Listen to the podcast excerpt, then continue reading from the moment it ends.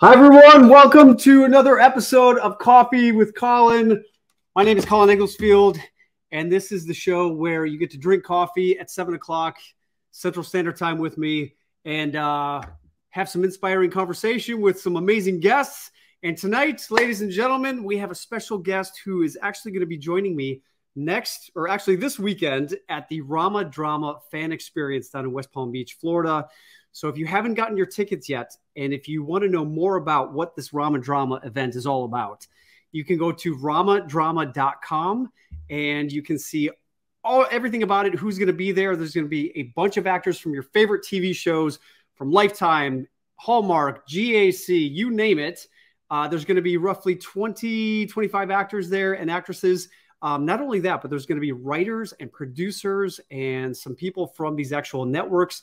So you're going to actually get to have a real in depth view on what it's like to actually uh, ask us questions about what it's like to be not only on set and from an actor's perspective, but also from a writer's perspective, a producer's perspective, to really get an amazing overall view of what it's like to actually be making movies and uh, to be working in Hollywood. So this is going to be an awesome event too because it's three days. It's not just an event where you're going to be able to come and sign autograph or get autographs and take pictures. You're actually going to be able to hang out with us, and uh, we're going to be doing a bunch of different things throughout the three day weekend, such as we're going to be doing karaoke. I myself can't sing, so um, maybe after I don't know, shot a tequila or two, I might get up there. Hopefully not. But what I am excited about is uh, on Saturday night, we're going to be doing something called Acting with the Stars. So on Saturday, we're going to be um, inviting some people up onto the stage. We have some scenes from movies such as The Notebook, Something Borrowed, and a few other movies where we're going to have people actually given the opportunity to jump up on uh, on stage and actually reenact some of these scenes with some of your favorite actors. And then on Sunday, we are going to be doing uh, a few different things. And my guest, who I'm going to be bringing on here in a few minutes, she's actually going to be doing a, uh, a yoga type of meditation session on Sunday morning leading up into my Inspire workshop. Now, if you haven't heard about my Inspire workshop, it is my six week goal setting course. And this course is all about inspiring you to be the best version of yourself, for you to be able to get out of your comfort zone, for us to be able to set inspiring goals for us to go out there into the world and really make happen the things that truly resonate with us from that deep spiritual place that is always reminding us that we want to do something. And a lot of the times we just ignore it because of what we think society expects us to be and what we think we should be doing in our lives. But we know deep down there are bigger grander things that we are up, that we want to be doing in life and on Sunday, I'm going to be doing a two hour mini workshop version of my Inspire course. So, again, this is going to be an amazing event, not just for you to be able to meet some of your favorite actors, but also for you to be able to participate in a lot of these fun events. All right, enough of that, because tonight I want to get to an amazing conversation with my next guest. Um, she's been working pretty much same amount of time that I have been working uh, I've seen her in a bunch of stuff, and I'm excited to be chatting with her about her projects. Um, she's from Canada. She graduated with honors from uh, the School of uh, the Theater School. She's got a BFA from the Theater School at Ryerson Polytechnic University. And uh, she's been on a, a ton of stuff um, Foolproof on the Line, The Kennedys, Signed Seal Delivered. She's been on episodes of Supernatural, and she can currently be seen on Amazon Prime's The Boys, uh, which has been critically acclaimed, and uh, and Netflix's Working Moms. So, without further ado, ladies and gentlemen, please bring to the stage and welcome the beautiful, the fantastic, the talented Miss Kristin Booth. Oh, why? Thank you, Colin. what an intro. Great to see you. Nice to see you, and thank you for having me. I have yeah, thanks for taking my coffee. All right, you got your coffee. Cheers. Cheers. Cheers. Wait, what's on your coffee mug? Is that you? Mm. It's a picture of me. And there's another one too. Where is it? There it is. Kombucha. Oh, um, cool. What's kombucha? A, a wonderful, a wonderful fan uh, and uh, podcaster made this mug for me, uh, and um, he used my initials KB, and my character Shane on Signed Seal Delivered loves kombucha, She also Ah. loves jazz and blues. So I like my There we go. mug with, with my face on it. Well, this is great because uh, obviously we're having a chat right now, but I'm going to be seeing you in five days in West Palm Beach, Florida, right? Mhm. Uh, for the Rama Drama fan event. Uh, this is again going to be a fun weekend. So, um, how did you get involved with this? How, like, the producers called me to ask me to, to be a part of this. Have you done this before? Is this something that you've, are you used to doing these fan events? No, this is my first fan convention. I've actually never done this before. I have a lot Oh, of friends wow. that do them, um, not this type, like the romantic comedy type. Most of my friends do um, horror or uh, sci-fi conventions or like comic Hmm. conventions. Um, but yeah, no, this is my first time, so I'm I'm really excited to meet all the fans. I know all the postables, the big fan group of Signed Sealed Delivered are all coming, or most of them are coming.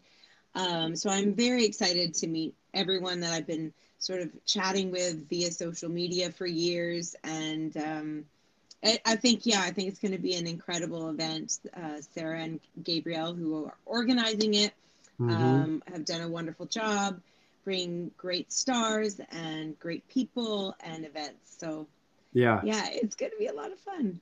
Yeah. So I, I get the question, do, you know, do I like to go to these events and interact with my fans? And I mean, I, I always, I, I love it because what I say is like a lot of the times, you know, when we are shooting a film or a, a TV show, we go to the studio, we do our work, we come home, and we don't necessarily get to really hear from our fans exactly, mm-hmm. you know, what our work means to them and the impact that it has had on their lives. Um, so you're saying this is one of your first event fan events that you're going to be doing, but it sounds like you've been interacting with fans on social media. Um, what is it about acting that uh, that you feel um, not just for you personally, but that you like knowing that what you're doing is actually is uh, is entertaining and having Mm. Uh, a positive impact on on people? What is Well, it about think- that that you like? I think storytelling is, is so important and such a tr- like transformational medium really because um, you can literally change someone's life by sharing a story with them and whether that can inspire them or influence them or warn them wh- whatever. I mean there's so many ways that um, storytelling can affect the people who are who are ready to receive it right? And Mhm. um, i find that what i do and what you do uh, within that storytelling medium is create a character and someone that hopefully people can relate to. They can see maybe perhaps see themselves in that character or or see loved ones or other people in that character and learn something and grow from that experience. And from what i've the feedback that i've received from people the fans certainly from sign sealed delivered is just that that that show that character that i play shane mcinerney has mm-hmm. has left an indelible mark on them in a positive way. It has made them you know they're better for it they they've made choices in their lives because of it and that has led to better things for them and and there is nothing nothing better as an actor than to hear that type type of feedback and so Yeah. you know yes i've been able to interact on social media but to be able to actually meet them in person next weekend is going to be is just going to be such a unique and wonderful experience and i can't Yeah. Yeah, I'm super excited. Um, so as far as acting goes, was. Mhm. I mean, obviously you have a degree in theater, so it sounds like this is something that you were intentionally setting out to do. Was this something that you wanted to do from an early age?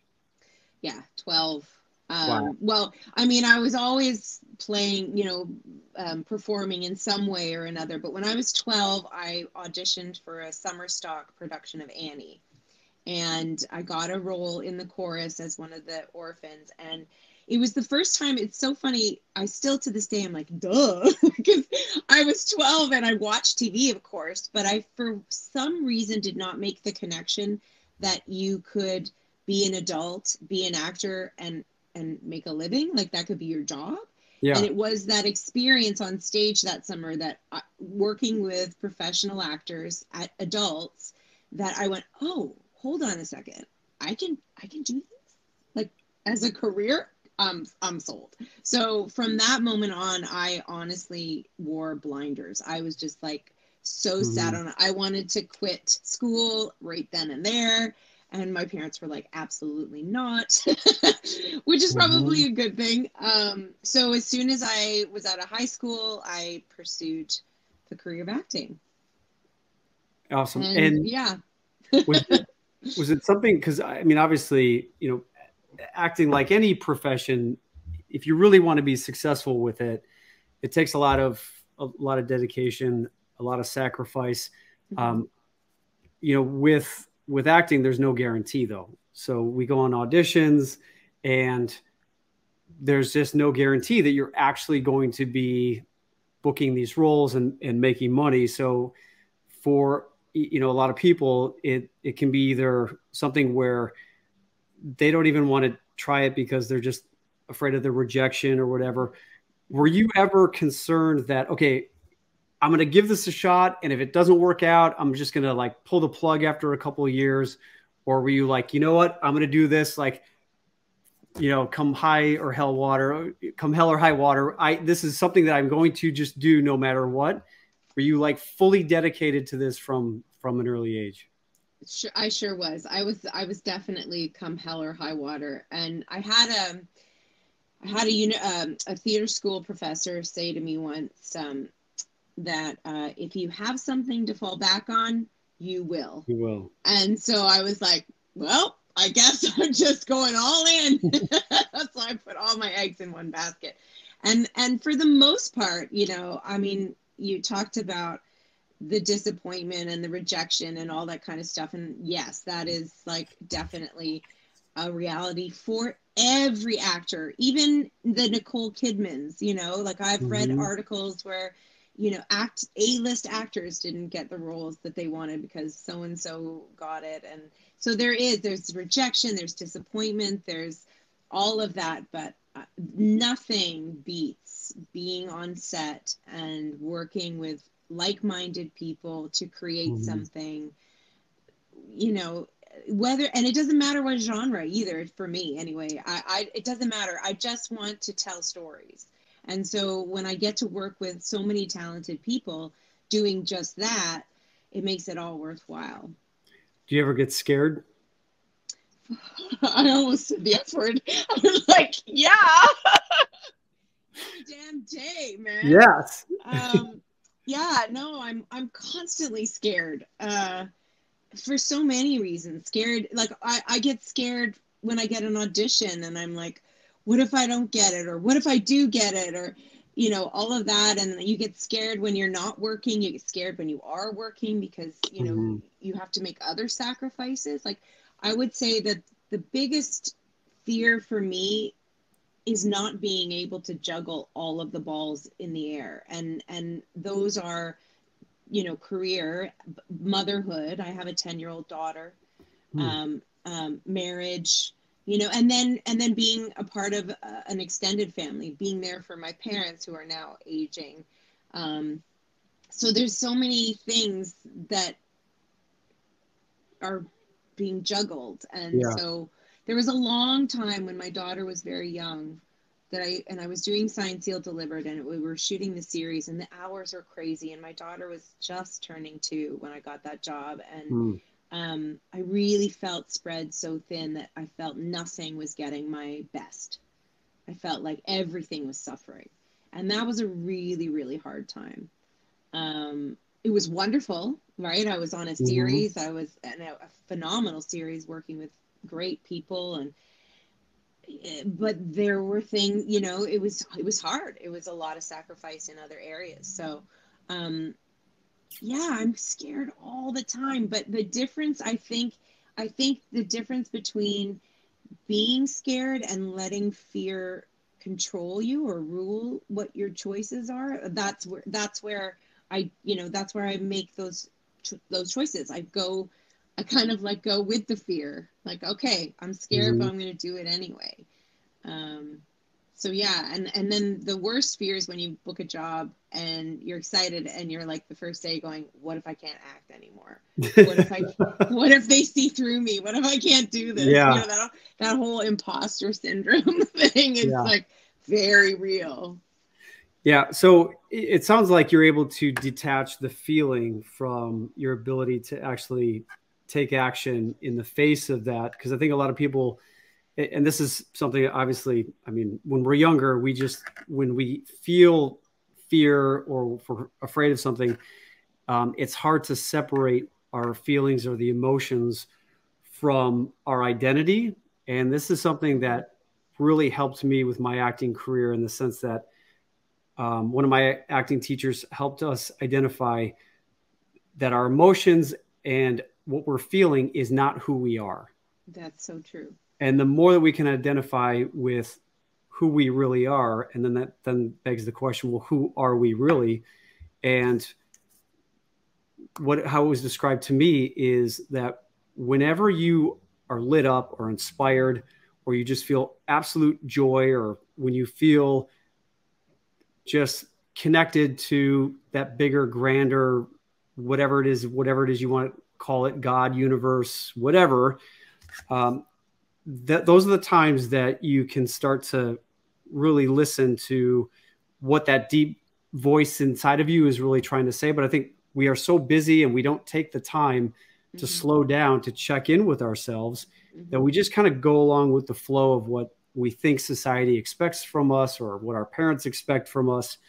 And what I loved about acting is that it really allowed me the time to slow down and check in with myself because to be able to create these characters and bring them to life, you've got to check in and do a lot of deep inner work to connect and find out who this character is. And I started to ask my questions. Well, I'm creating these characters and I'm doing this analysis on all these characters, you know, what would it look like if I started to really, you know, do that this same type of character breakdown and analysis with who I really am, and it just mm. allowed me this opportunity to just start to uh, to really check in with myself. And this is what I I try to encourage people to do: is just take these moments to just slow down, check in, and uh, it sounds like you are doing that with the yoga and the, the meditation stuff that you do that we're going to be doing at Rama Drama. Mm-hmm. Um, how did you get into all of this kind of like mindset work and slowing down? And was it it was it because of acting? Was it something that you felt like you needed to learn to get a control control over some of these feelings that you were having that were preventing you from being the best actress that you could be or how did that all come about? Well i i would say it's a combination of things. Um, certainly what you mentioned you know my my craft as an actor uh, what you say about trying or um, coming into yourself and connecting with yourself. I believe, uh, you know, a good actor um, looks for, even if it's minute, elements of themselves that they can then magnify and bring to life in a character. So that, therefore, when I create characters or work on characters or what what have you, they all come from an actual true place within me. Mm-hmm. So um, that's how I sort of start when I approach a character, as I look for what is in me that I can put upon this character, and maybe it's just this t- tiny little thing, but then I'll blow it up and make it big for that character. But mm-hmm. I would say my my my biggest challenge in in my personal life and my family's life has been mental illness. Mm. Um, I suffer from depression. I have since I was 24, and with that comes anxiety um, I have family members that have bipolar. And so, what I had to do is to find a way to one, accept the mental illness in myself, in my family, the chemical imbalance, all of that kind of stuff. And um, the best way that I found to do that was to go inward and meditate and to shut to try to shut out all the noise. And so meditating has been a way for me to connect with my true inner voice. Mm-hmm. The, not the not the negative one, not the one not society's voice, not the one somebody said actually really recently and it was really, really beautiful. It, he said, I know who it was. It was um, a medium that my girlfriend, Crystal Lowe, who is on Sign Sealed Deliver with me and who will be at Rama Drama, she went to see this medium and she sent me a TikTok of him and and he said, I have to share this. Spirit came and said that all those things, all those doubts that you have about yourself, that that inner dialogue that you have, like, oh, you're not worthy, you're not smart enough, you're not good enough, you're not pretty enough, you're not, you know, whatever it is for each person. Mm-hmm. That that's not your voice. That's the voice of every person throughout your life that has told you you're not good enough that has told yep. you you get and then you've somehow assimilated it and believed it and made it truth and made it your truth which is yeah. it, that was like for me i went oh my god he hit the nail on the head because truly when we connect to our inner self and it's very hard to do uh, it's not easy um, meditation can be very challenging because we do have all that chatter right but what I've learned to do over the years and with my practice is acknowledge that chatter and go, oh, hey, hi, I hear mm-hmm. you. Yep, I see you. I hear you. Good. Okay, thank you for that. And now I'm going to move past that and let that go. And something else will come for sure. And you thank it, you acknowledge it, you go, yep, great, thanks so much for that. And moving on.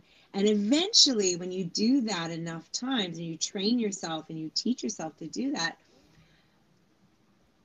each time I meditate now, I get less and less of that yeah. outside voice.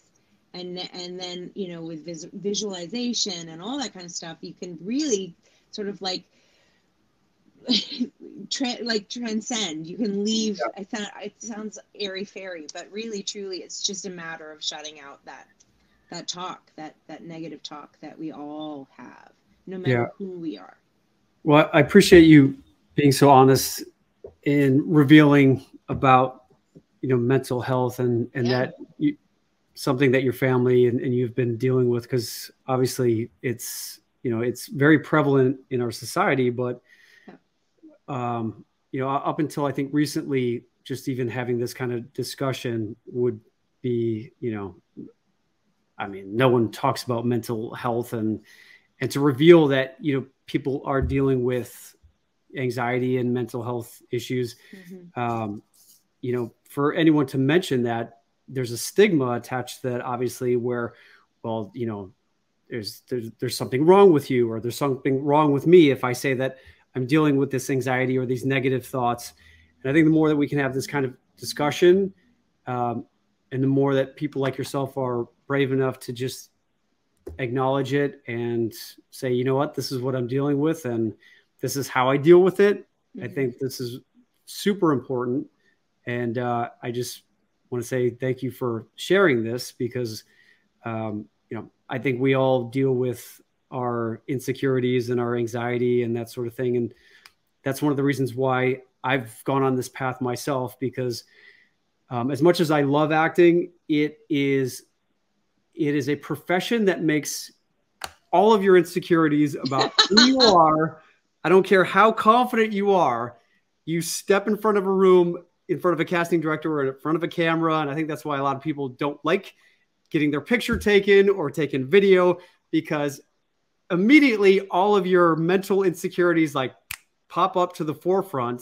Mm-hmm. And I mm-hmm. would just ask myself, like, I don't want to be controlled by these negative thoughts. I just want to be able to live my life freely and without this negative chatter controlling or dictating how I live my life. Mm-hmm. And that's not a very easy thing to do.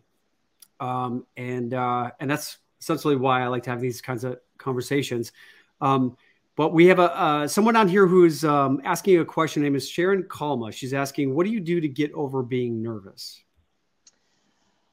Oh, um, well, deep breathing is great.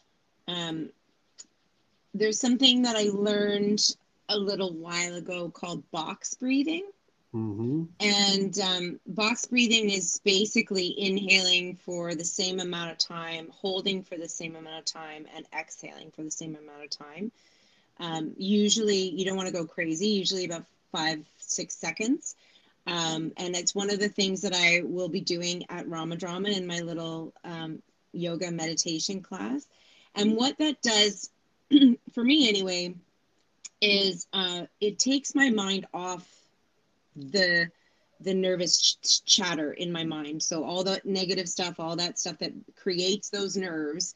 Mm-hmm. Um, because really, it's it nervousness is self doubt. Really, like that's what nervousness is. It's self doubt. It's like, am I going to be able to perform, achieve, um, mm-hmm. um, you know, meet the demands of what is ahead of me? That's and it means you care too, right? It means you're invested. Yep. So that's the other thing is like I don't look at I don't look at my nerves anymore as negative. I look at my nerves as a sign. One, I care. That's good. It's good to mm-hmm. care.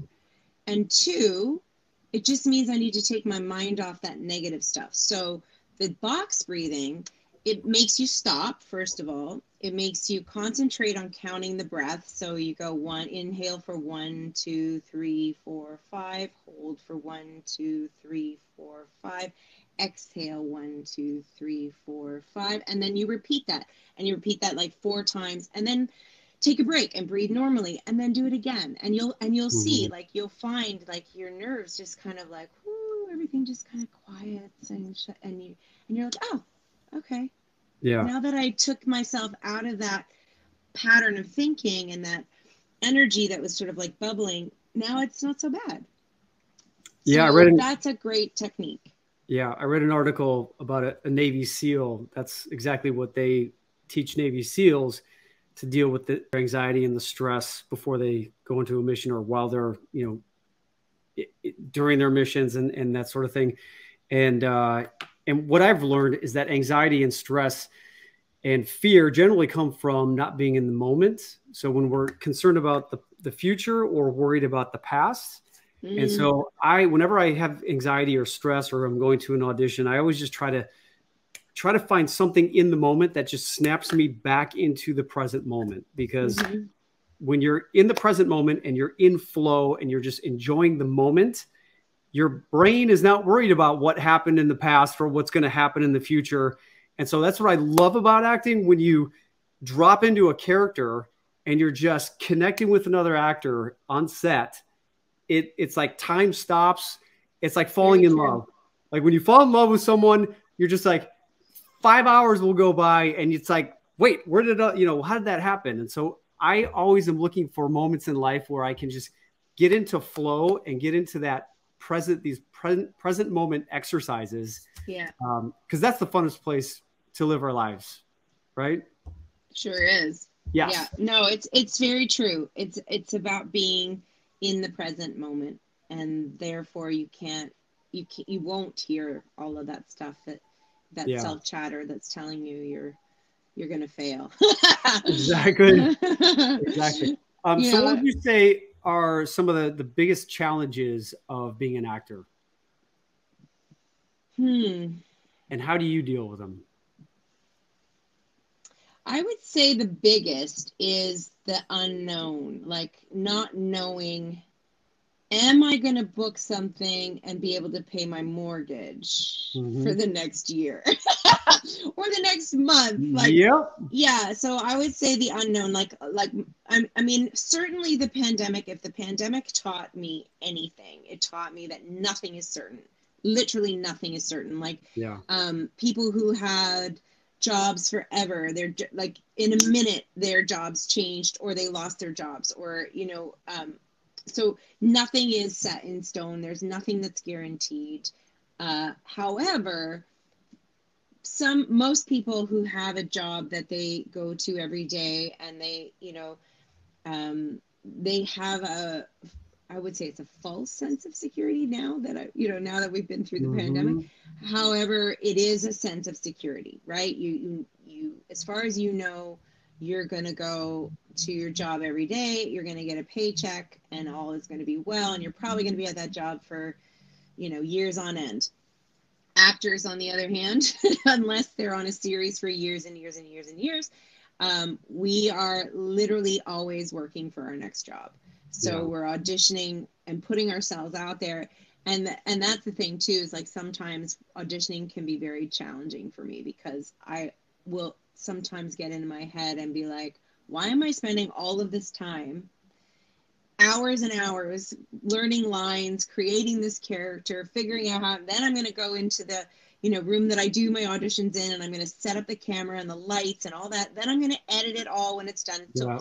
after all of that, probably what, like seven, eight hours of my time that I'm probably am not going to get the job. I don't get paid for that. right. um, and I put myself out there by by risking and going, "Hey, look at me. Look what I can do." Oh, you don't like that? Okay, thanks so much. Yeah.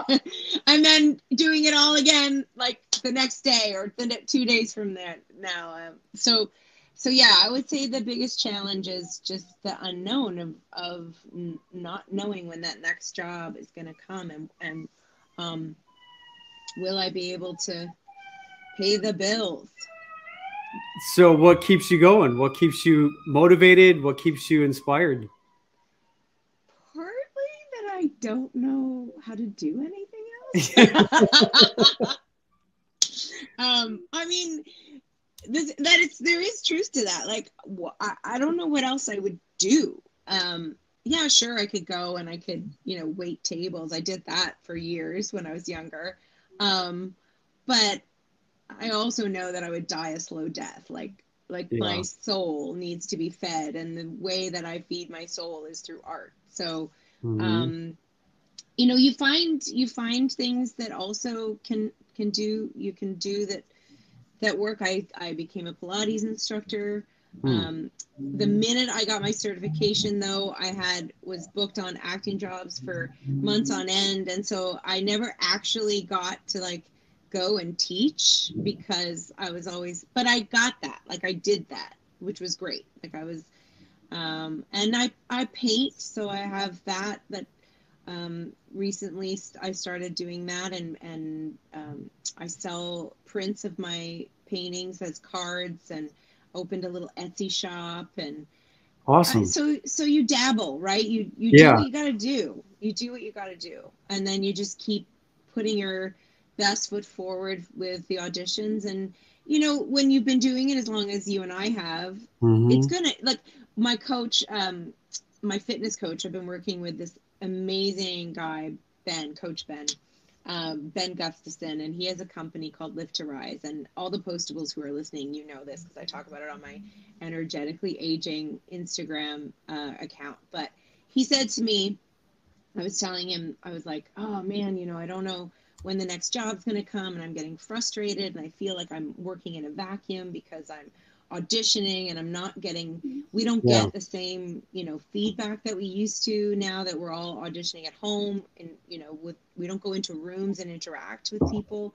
Now it's all like this. Um and uh, he said, "You know what, Booth?" He said, "You're a professional, and you just stay the course, keep doing the basics, and your reward is imminent, imminent, imminent, and you just have to keep at it." And I was like, "You know what? It's really good advice. that is great advice. You just keep doing it. Just keep yeah. doing it. And and I've worked uh, as you have really hard at at this throughout for the last 20 odd years. Um, and so you gotta you gotta you gotta um, you gotta give yourself credit for that. Yeah. Actor too, right? You gotta go, I have been doing this for this long and I have been successful and I have been, you know, blessed and it's that's it's just going to keep happening. Yeah. Yeah. So you, you mentioned this advice from one of your teachers. How about your parents or your family? What advice have they given you to support you on this crazy, insane Jersey journey of becoming an actor?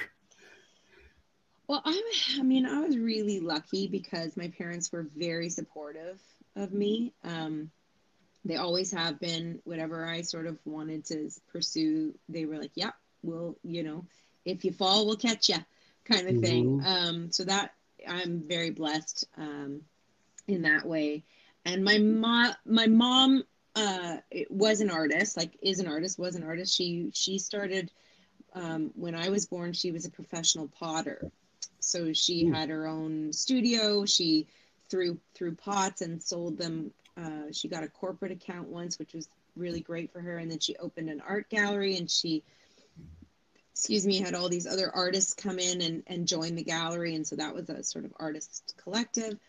But uh, but yeah, like they they just always were like supportive and and whenever i came to them with an a, you know an issue or i needed help they were there they mm-hmm. were able to help me um, with advice with a shoulder to cry on mm-hmm. sometimes mm-hmm. financially um, but that that i've been really lucky in that way and i know not everyone has that is there any specific piece of advice that you can remember your mom or dad or someone else giving you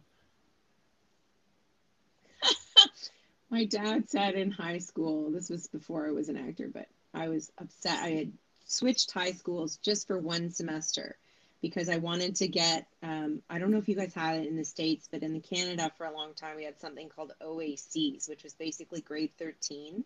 So okay. we we had an extra year of high school and Ooh. you had to get yeah and you had to get you had to get six OACs uh, in your in your 13th year and um, I I was never very good at math or science, and uh, I was like, well, how am I going to get six without math and science? Because you know that's the OACs were how you got into college or university. They judged you on your marks for OACs. So I needed a I needed a drama OAC, but my mm-hmm. high school didn't offer it. So I went to a new high school for one term to get that drama OAC, and I I imagine going like your last year of high school into an environment where everyone else has been there for four or five years mm. and you're like brand new. So I had no friends and I was incredibly lonely. And I was one night crying in my room and my, my mom had just gotten me calmed down and my dad came in and he, he couldn't stand when I was upset. It would really bother him. And so he came in, he just went, you don't need friends. You got me.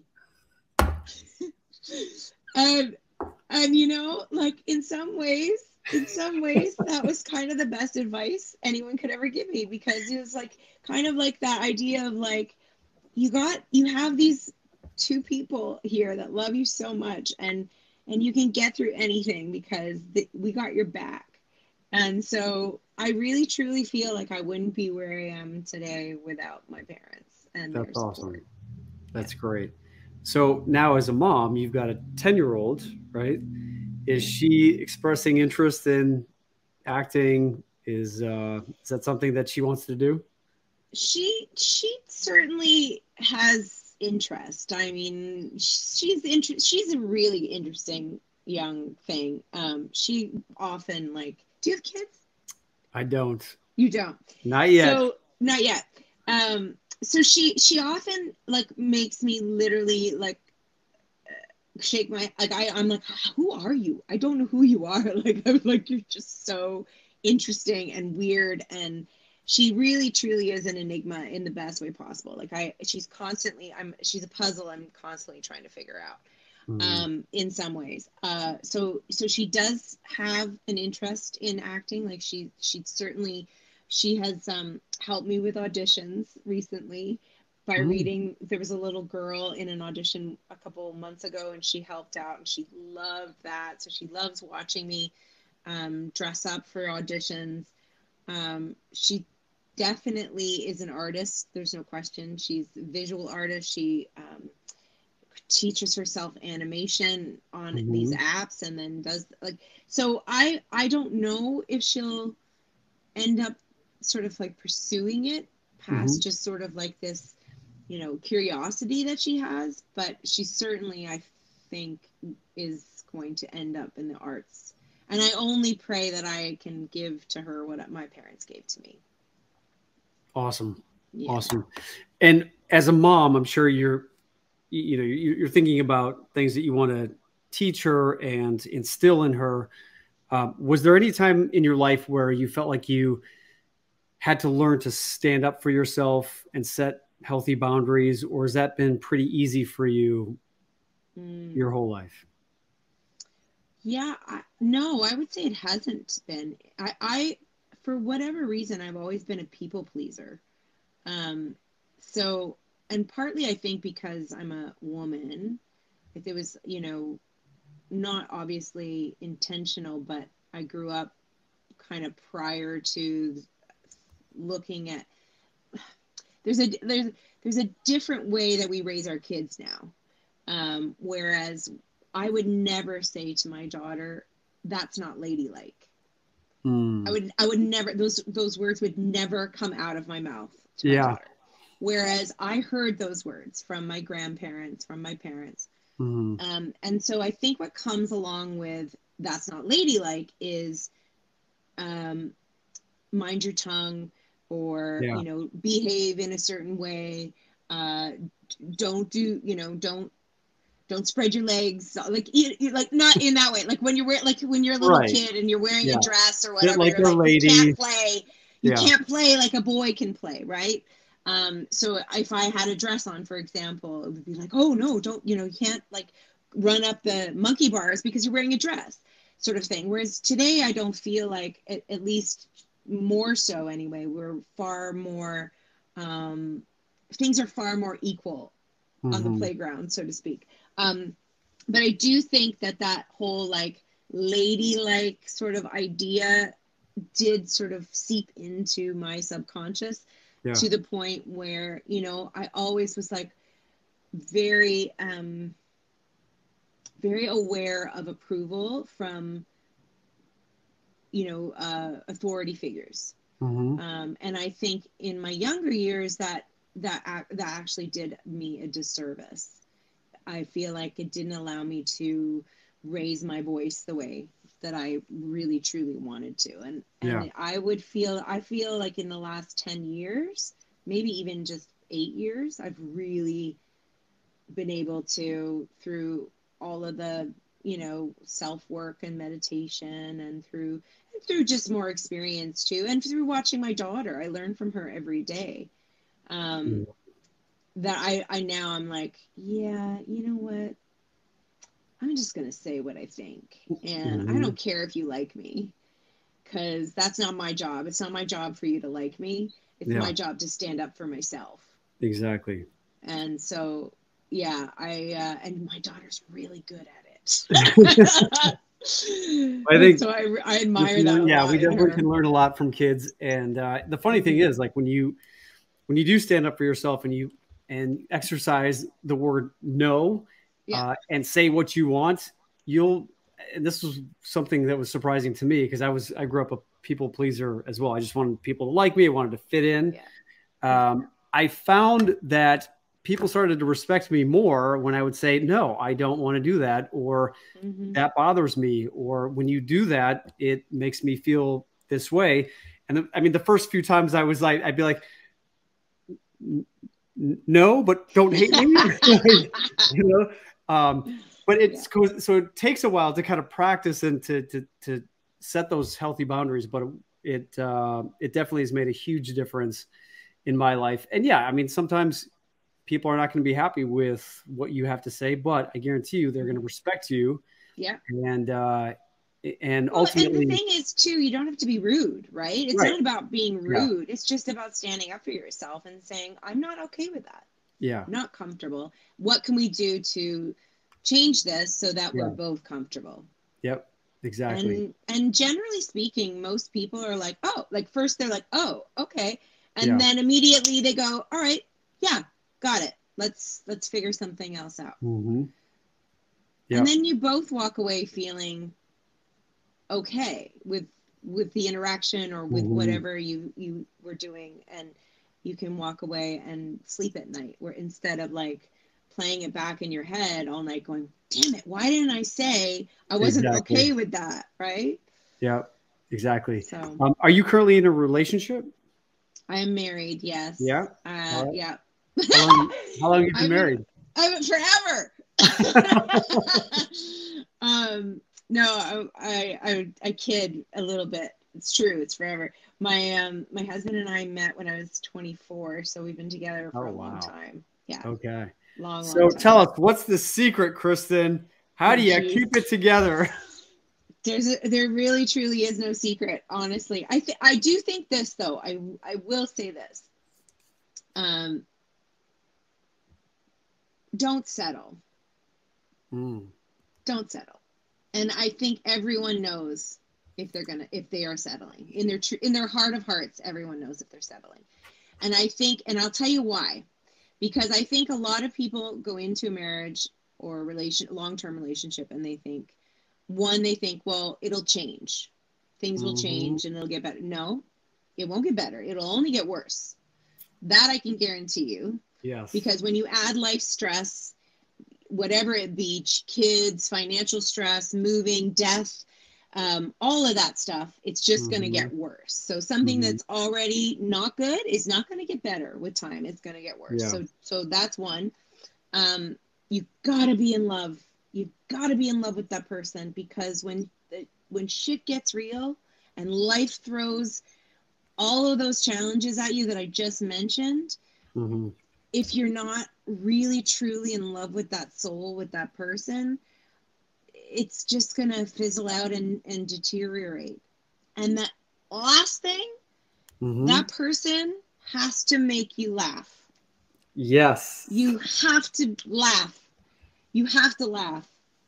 Um, my husband can make me laugh in literally the worst circumstances possible and that i swear to god has saved our marriage so many times. Huge. Huge. yeah. Yeah.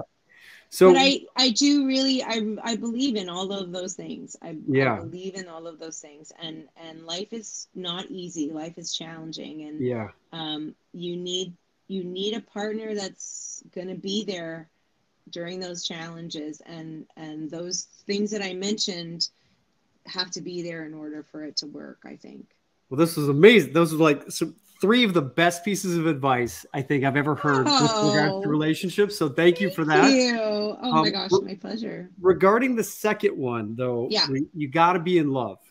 Where do you feel that that just is natural, or is that something that you feel requires constant recreation and Hmm. and attention and work to keep that love feeling there, or do you feel like it's just naturally there with your husband? Oh no, it's it takes work. I mean, I what I t- when I say you got to be in love, what I'm talking about is that initial that initial connection that you Mhm. have with someone. that It can't just that- it can't just be it can't just be attraction. It can't just be physical. It can't just be um I think there has to be a physical attraction element. Mhm. Um uh but it can't be everything. Yeah. I also think the same for you know a connection on you know um, intellectually a connection. It that it can't just be that. It it has to be all of these things, these little things. That there has to be a physical attraction. There has to be a spark. There has to be an intellectual attraction so that you guys can have conversations 20 years down the road Mhm. and and challenge each other intellectually as well as spiritually. Like and it sounds like oh i'm sure people are out there who are single going i'm never going to find this person. And and listen like it's there- no one's perfect. There's always going to be challenges. There's always going to be differences. There's you're always Mhm. going to uh, have times where you're like i don't know if i want to be with this person anymore Hmm. but why I say that love has to be there is because that is what keeps you together in that time where you're like, I don't think I can be with this person anymore. Like it's that it's that love that's there that was there when you met yeah. that that you grew together that kept you that keeps you going on. And when you say, Mhm. is it constant work? Yes, it's constant work. So yes, that that initial love is there, but it you have to feed it. You have to Mhm. water it. You have to like a plant. yeah. Like you got it, you got to nurture it. So Yep. you you know once you you once you abandon that, that plant's going to shrivel up and die Yep. right? So think of your marriage or your love or your relationship like a plant.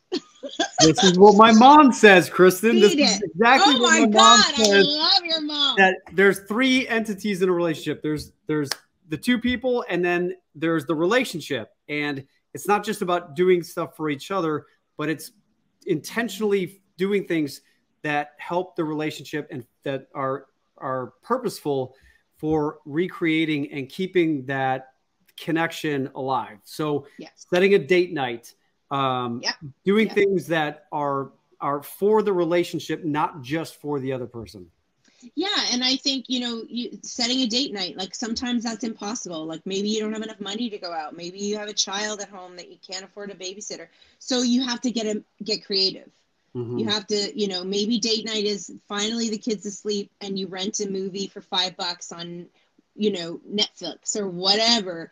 But Yeah. and you and you have a nice glass of wine or or something and you just take that time like just take the time to like sit Mhm. and connect with each other um because that's that's where things start to fall apart when you when you don't take that time in life to connect to reconnect and Yeah. go hey are you okay like Yeah. like are you good like Yes, are you like I'm really good? truly checking. are you good Yeah. like yeah and i think i think again another thing is communication and and that's just you know to just touch on like are you good? Like connecting and like finding out what's going on with your partner.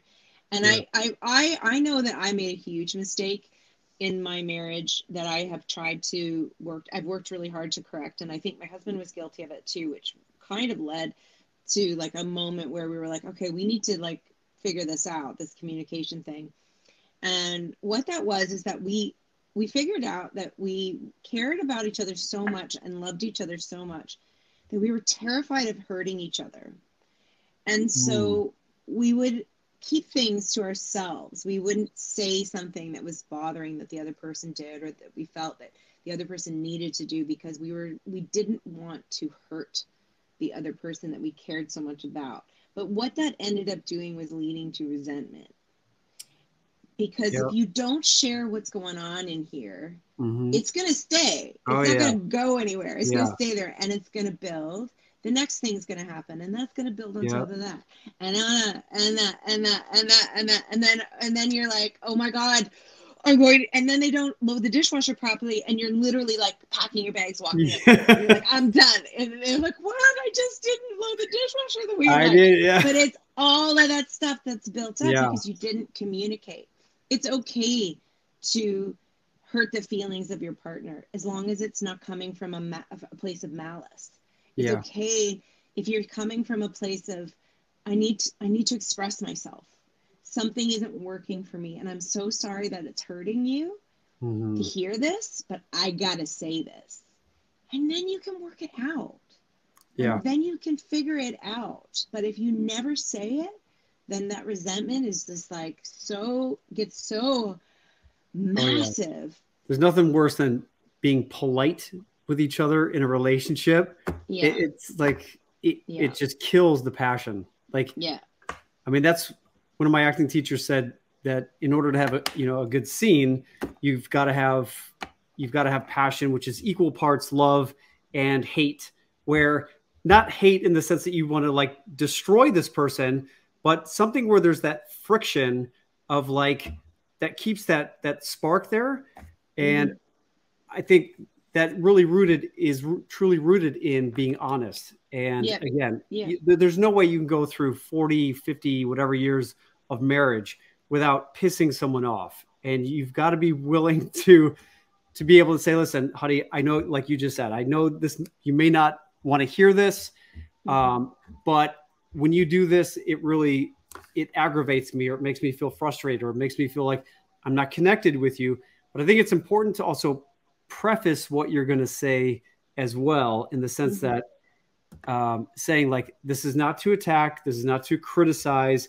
I'm not Mhm. saying this uh, because I'm just trying to uh, you know just be, you know because you load the dishwasher the wrong way. It really comes down to focusing and getting agreement on what you both want in the relationship, and if it's going to help create more connection and open communication, I think you've got to keep fighting for that, and you've got to do everything possible to keep those channels of communication open. Because, like you said, as soon as that shuts down, the resentment builds, and then mm-hmm. before you know it, you're literally walking out the door because they loaded the dishwasher Yeah. not the way you wanted them to. Yeah. Yeah. And one of the things that I I learned, I don't remember what book it was I read it in, but one of the things was when I to to pre- to preface something and say, I'm gonna I'm I know you didn't do this intentionally. I Mm. know your your action wasn't intentional to hurt me or wasn't intentional to cause me whatever frustration or whatever, but I have to say that it did, you know, Mhm. and and I'm expressing that now. How can we, you know, and and generally what I find happens is I will, you know, in a relationship, I will say express myself or say something, and then you know something will come back at me and i think you have to be ready for that right you have to be ready for the thing that your partner has been holding back on Yeah. because and that was the other thing i read too don't if you get to a point where both parties are angry and aggravated something happens in our brain our frontal cortex flips and if both people have a flipped frontal cortex then you aren't going to hear the other person No.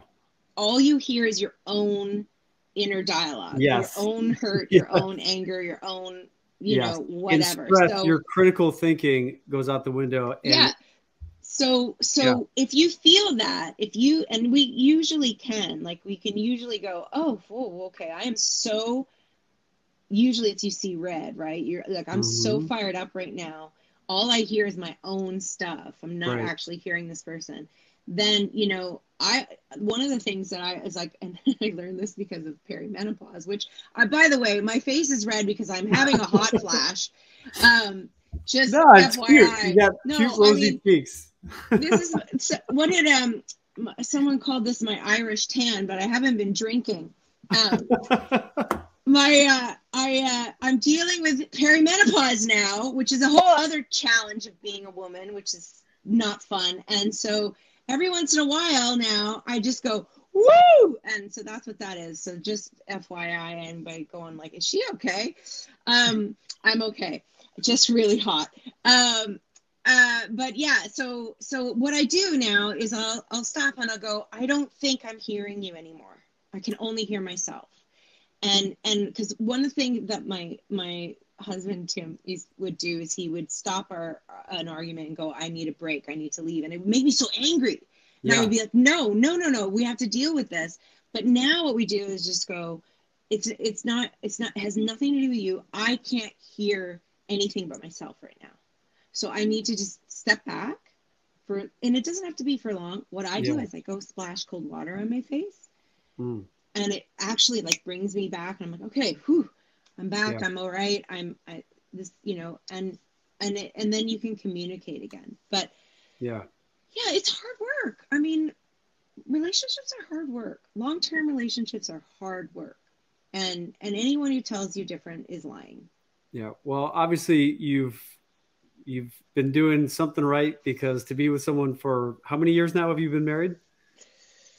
We got we got married in 2006, but Okay. we were we met in two in in 1999.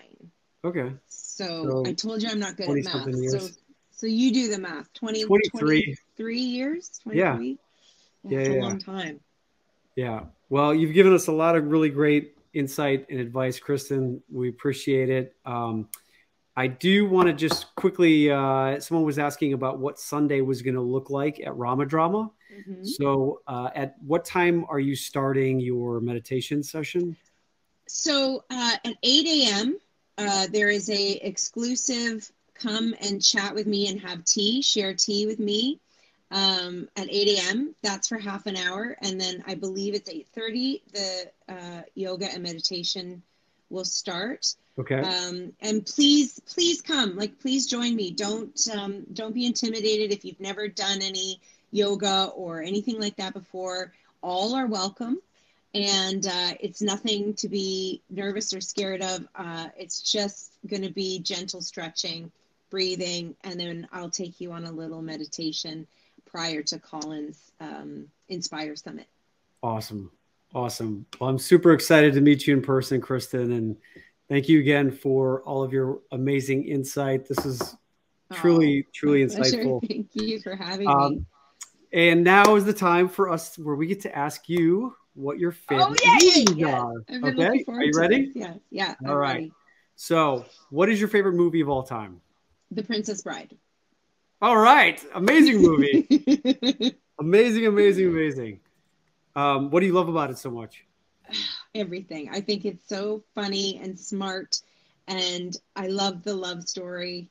Um, and it's timeless. Like I shared it with yeah. my daughter when she turned 10, and she loves it now too. Um, it's just one of those, it's just so well written and so well mm-hmm. directed. It's a coming of age story. I mean, it's so interesting because I used to focus when I was younger. I would focus. I focused all my sort of like um, energy on Buttercup and Wesley's relationship. And now that I'm older and I have my own child, all I see is the coming of age story of Fred Savage and the and the relationship with his grandfather. And um, so it's changed over the years for me what mm-hmm. it means to me, but it's still just the it's just the best film. And I can literally quote it almost word for word the entire time I watch it, and it drives my daughter crazy. well, thanks for the reminder. I I haven't seen it in a while, and it's a good one to to revisit. So, so good. Uh, what was your favorite movie growing up as a kid? Uh, who? Well, The Princess Bride. Um, uh, uh, I probably this and most Americans probably haven't seen it, but Anne of Green Gables with Megan Follows. It was a Canadian production. Hmm. It may have gone across the border, but it was um, uh, basically a mini series uh, based upon Lucy Maud Montgomery's novels. Okay, that's one I've never heard of. So uh, it's it's wonderful. The the it anyone who has children um, should definitely find Lucy Maud Montgomery's novels and read them to um, their kids. They're really, okay. really lovely. Yeah. Awesome. And uh, what was or what is your favorite romantic comedy? When Harry Met Sally.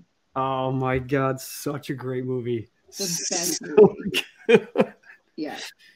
It's such a realistic depiction of how like two completely opposite people can can still make a relationship work. yep.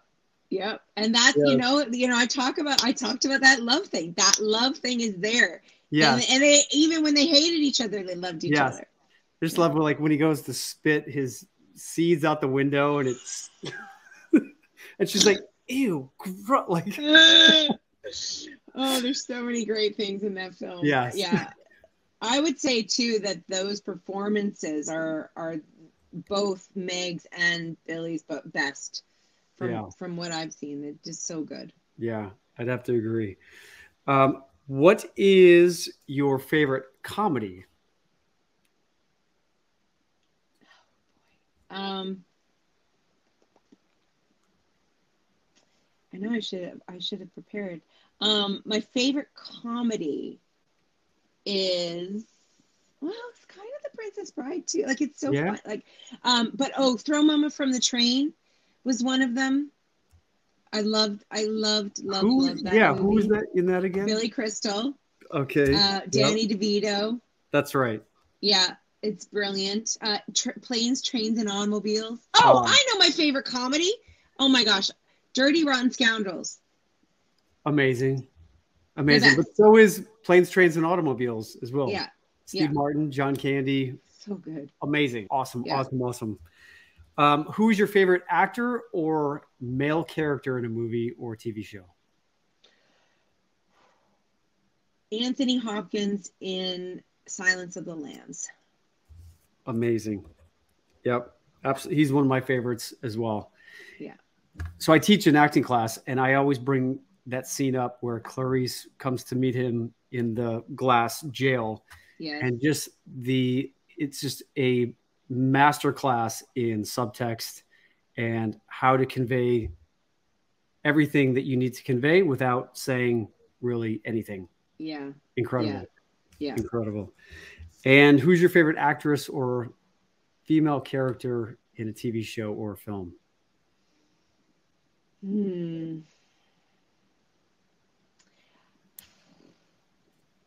Kate Winslet, Mare of mm. Easttown, but also Sense and Sensibility. Uh, was who else was in Sense and Sensibility? Emma Thompson, who's also brilliant. Yeah. Everyone's brilliant in it.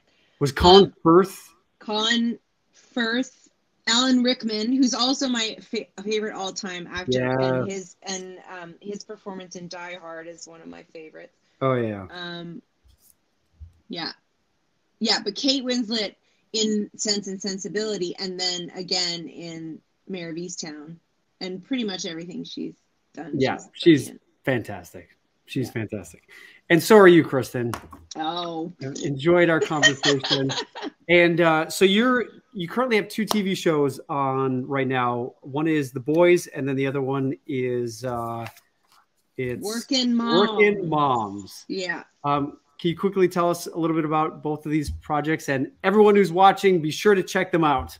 Oh, thanks. Uh, Working Moms is on Netflix. I'm in season five and season six. I play um, Cheryl, a uh, pill popping suburban mom who's not very nice, um, which I love. I love to play mean characters or characters that are not so nice. Um, and then The Boys is on Amazon Prime video and uh, it is uh, it's it's truly an incredible show it's probably even before i was on it my favorite show i think it's brilliantly written brilliantly executed um, it's about the these acting superheroes that are anti superheroes anti super yeah yeah yeah but Antony Starr Chace Crawford um, who else yeah. is on there um, uh, Karl Urban and Jack yeah. Quaid and Erin Moriarty and Karen Fukuyama. Like it just everybody. It's just so good. But I will warn you, it's very violent uh, okay. and and very graphic in kind of every way. Um, so it's not for everyone. Uh, but if you if you if you can handle it, it's so brilliantly written. Mm-hmm. It, they do such a brilliant job um, satirizing um, capitalism and and the far right and like it's just it's just so good it's just so well done uh, awesome. uh, so i i got to play a superhero in that so that right. um yeah and my big episode comes up on friday. And what's your superpower? Well i'm a t- i'm part of a twin team. I'm the tnt i'm tessa from tnt twins. So my twin and i are we don't have superpowers without each other. So we grab hands and a um, blast comes out of our opposite hand. So we hold hands and we say TNT activate, and it all comes out of our hands. Awesome. So, yeah, crazy awesome. stuff. Well, everyone, check it out when you get a chance, and uh, come to RomaDrama. We can't wait yes! to see you guys all there. We can Thanks meet you. For, yes, it's going to be an amazing weekend. Looking forward to Sunday with your meditation session. Thank and, you. Um, Kristin, thanks so much for your time. Appreciate you being here. Great to meet you, and I can't wait to see you. You too, Colin. Lovely time chatting. Thank you for having me. Absolutely. My pleasure. Take care for now. You too. All right, everyone. Again, another amazing episode and a great conversation. Uh, would love for you guys to come to RomaDrama this weekend so that you can meet Kristin and myself in person and to uh, to take part in our Sunday special session of meditation and reconnecting to yourself. We're going to be doing some amazing, fun exercises. Oh no, an ambulance is driving by. I always hate when I hear that. This is what you get with live streaming, ladies and gentlemen. Um, but on Sunday, we are going to be doing a really amazing uh, day of connecting to your true self and again, my two hour Inspire workshop is going to come right after Kristin's meditation session. And then right after my Inspire session, we're going to have a special little uh, astrology session taught by a woman named Renee, who is an expert in astrology. So if you're into that, it's going to be a really fun uh, and exciting Sunday. And then, of course, you're going to get the opportunity to meet all of your favorite hunky actors and beautiful actresses from all your favorite TV shows. So, really looking forward to seeing you guys this weekend. And if you can't make it, don't worry. We're going to be doing more of these um, as the months go on. We're going to be probably doing something in September, I believe, in Temecula, California. And uh, yeah, just uh, looking forward to to all these events. It's great that we finally are able to get back to some normalcy in life. And uh, you know, I know a lot of people are dealing with a lot of different things. You know, Kristin mentioned mental health, and uh, I know the world and and the stuff that's going on in the world right now. There's a lot of uncertainty and fear, but I just want to remind you that a lot of what we see out there in the real world is not necessarily real. And a lot of the times we can get swept up in the idea of something and instead of the actual reality of it. And I know we are all dealing with real life situations. And uh, I just would encourage you that if you need help in any way, to just reach out. Don't be afraid to be real and to reach out and ask people for help if you need it, especially if you're dealing with any mental health issues. And uh, it's not a sign of weakness when you're asking for help. It really shows a sign of strength and it shows a level of awareness and maturity.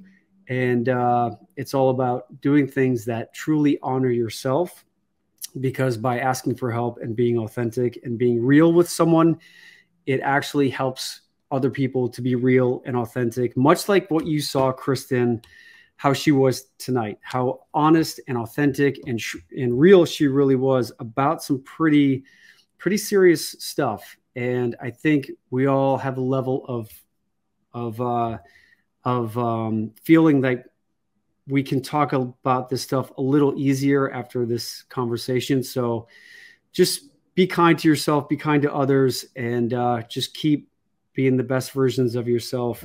And uh, can't wait to see you guys all this upcoming week at the RomaDrama Conference. And uh, be sure to check out Kristin's TV shows, The Boys and Working Moms, um, when you can. All right. Take care for now. Have a great rest of your week. And I'll see you guys all next time.